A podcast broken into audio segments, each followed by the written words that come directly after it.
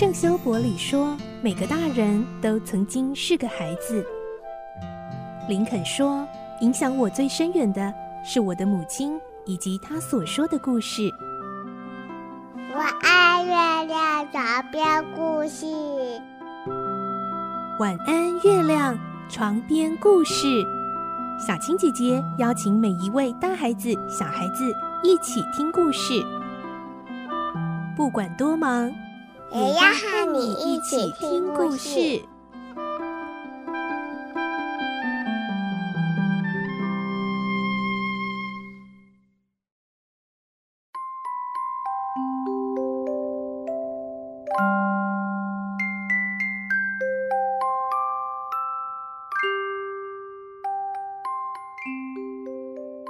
晚安，欢迎你和我们一起听故事。我是小青姐姐。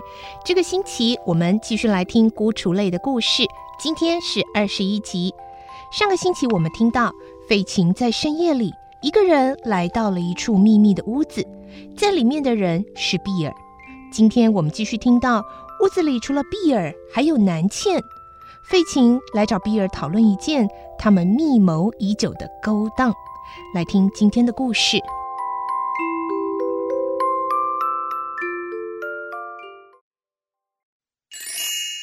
孤雏类二十一集：邪恶的计划。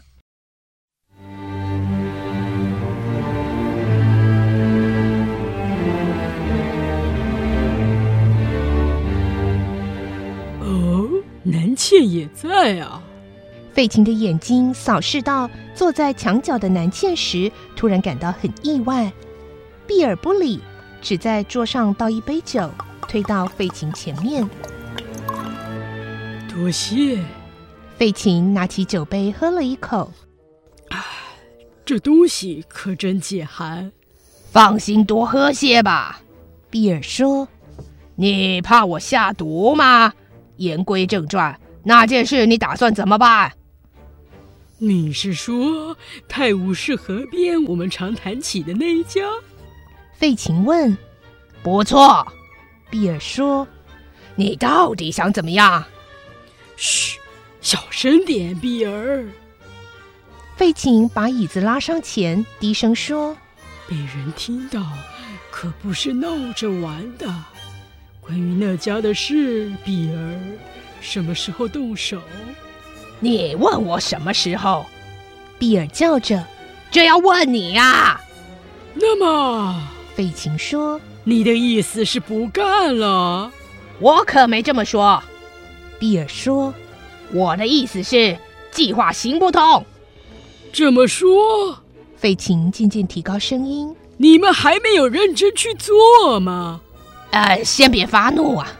比尔看到费琴的脸逐渐涨红，连忙说道：“总之，杜比在那里晃了两个多礼拜，始终无法找出一个人当内应。”那么，费琴按耐火气。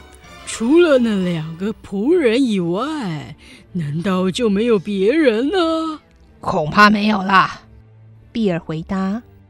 虽然还有一位女管家，但是她在那里已经待了二十多年，我想就是给她五百磅也买不通的。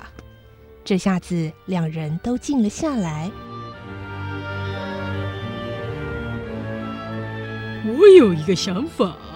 过了许久，费琴开口说：“既然买不了内应，那么是否可以用五十磅叫杜比从外面潜入？”“我想可以吧。”比尔说。“怎么说？”费琴脸上的筋肉突然抽动了一下。“别急呀，你不是要这么做吗？”比尔说。“老实说，前天晚上我和杜比曾经翻墙过去勘察。”哎呀，那家简直啊，比监狱还坚固。但是有一个地方，我们可以轻易的把它撬开。哦，是什么地方？费琴兴奋地站了起来。就是穿过草地。比尔停住不说。快说，比尔！费琴急着问。穿过草地怎么样？别急，费琴，哈哈。比尔笑道。五十磅，你不会耍赖吧？废话，我说给就给。费琴叫说：“你快说呀！”我说，我说。比尔说：“接着我就需要一把锐利的扁钻和一个男孩。费琴，你得给我个男孩，而且不能太胖或太高，最好是可用来扫烟囱的小男孩。”费琴抱着双手，努力的想着：“我想到了，比尔。不过这话只能向你说。”费琴向比尔眨眼示意，要比尔叫南茜出去。老二棍，南茜说：“怎么样？我在这里碍着你们了。”不不，费琴怕又跟他起冲突，这实在是秘密啊！哼。我知道你心里怀的是什么鬼胎。南茜说：“你该不是要叫奥利弗去吧？”哈哈哈哈哈哈！费琴，这次你可没话说了吧？比尔哈哈大笑。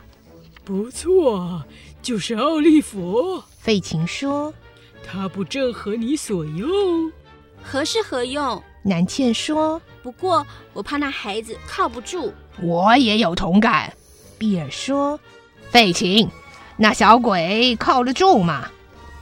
用不着你操心，比尔。费琴说：“最近几天，他一直在接受良好的训练，伸手进入人家口袋爬东西，跟潜入住家偷东西，这些不是同一回事吗？他该以工作来挣饭吃了。不过，比尔把声音拉长。要是出了任何差错，我会要他小命的。这个没问题。费琴一听，不是要他自己的老命，便爽朗的答应。我相信他会做得很顺利的。你叫那小子做什么，他就做什么，乖的不得了。那什么时候动手？南茜问碧尔。对呀。碧尔也没想到这个问题，什么时候动手？费琴，后天晚上怎么样？费琴似乎早就已经计划好了，不假思索便脱口说出：“好，后天是朔日，没有月亮。”比尔点点头同意，就这么决定吧，费琴。明天晚上你就把那个小鬼给我带来这儿。你到我那里不是比我带来更好吗？费琴想讨个小便宜，好吧。比尔顺口叫南茜：“喂，晚上你就到费琴那里去把小鬼带过来。”南茜点头表示答应。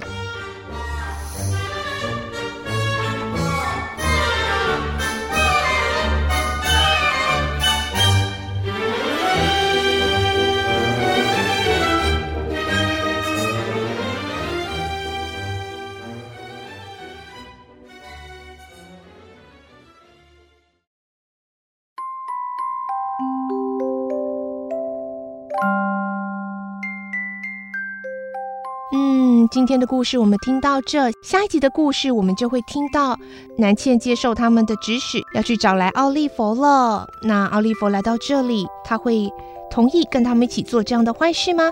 明天再继续来听这个故事喽。祝你有个好梦，我是小青姐姐，晚安，拜拜。小朋友要睡觉了，晚安。